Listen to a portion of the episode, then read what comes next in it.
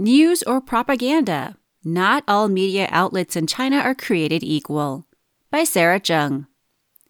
Beijing's tight grip on information has created a media landscape that spans from government mouthpieces and news outlets that routinely push the boundaries of news reporting in mainland China. Every Tuesday and Thursday, Inkstone explains and unravels the ideas and context behind the headlines to help you understand news about China.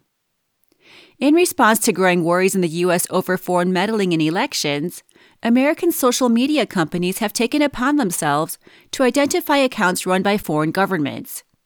YouTube in 2018 began adding labels to state owned media. Facebook followed suit several months before the 2020 presidential elections, while Twitter has taken the extra step of limiting the spread of posts made by outlets and people affiliated with a foreign government. But blanket labeling of Chinese media as state affiliated, as Twitter does, glosses over the important differences between the credibility of government mouthpieces like China's CCTV and more independent minded Chinese outlets such as Caixin. While Beijing continues to maintain a tight grip on information in mainland China, understanding its media landscape will be crucial to figuring out what information from the mainland to trust and what to take with a grain of salt. Positive reporting. All media outlets in China must navigate a labyrinth of political landmines in order to survive. They routinely receive official directives for reporting and practice various degrees of self censorship of sensitive topics, such as the bloody 1989 crackdown on protests in Tiananmen Square. Offending publications could face reprisals or lose their licenses to operate. Under Chinese President Xi Jinping, the ruling Chinese Communist Party has put stricter limits on independent reporting.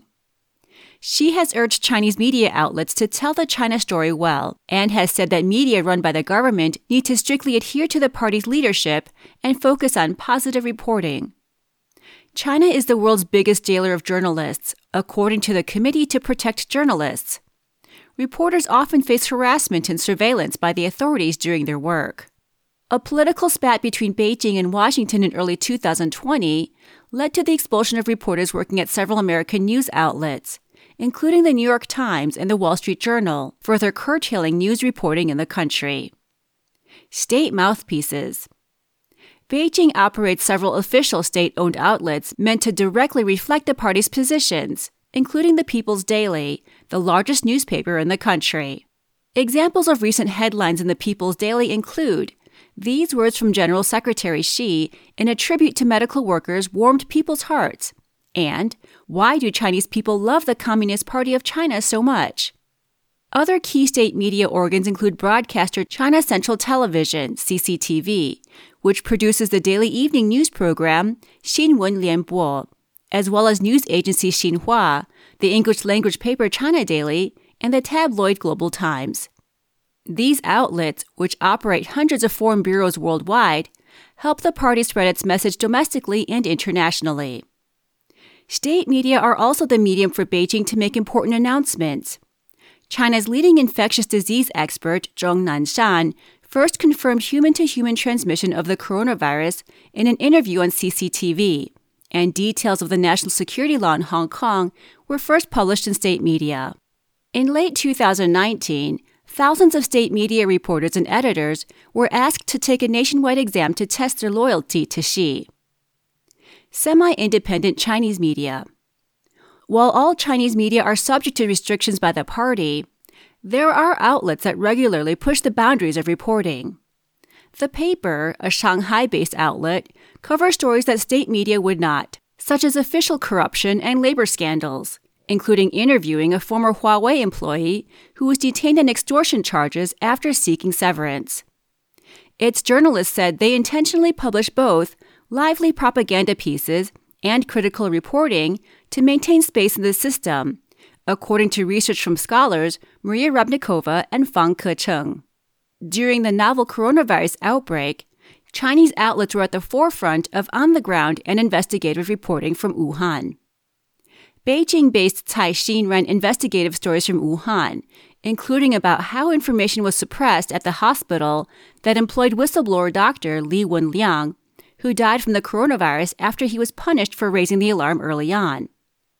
Ren Wu, or People magazine, also published an interview with Ai Fen, director of the emergency department at a Wuhan hospital, about how she was reprimanded for alerting people about the coronavirus. The piece was later removed, but internet users reposted the article in various forms, including in different languages, to try to circumvent censors. Other independent outlets include the Beijing based magazine Caijing and the liberal leaning Guangzhou paper Southern Weekly, where staff went on strike in 2013 after government censors revised a New Year's editorial to praise the party rather than call for respecting the Constitution. New media. The rise of social media has also led to the popularity of self media, or individuals writing and publishing content on platforms such as WeChat, the all encompassing Chinese social media platform.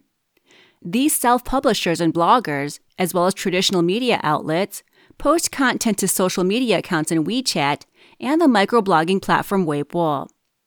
These include College Daily, a popular WeChat account catered toward overseas Chinese students, as well as political commentator Ren Yi, the grandson of prominent party figure Ren Zhongyi, who writes on social media under the pseudonym Chairman Rabbit.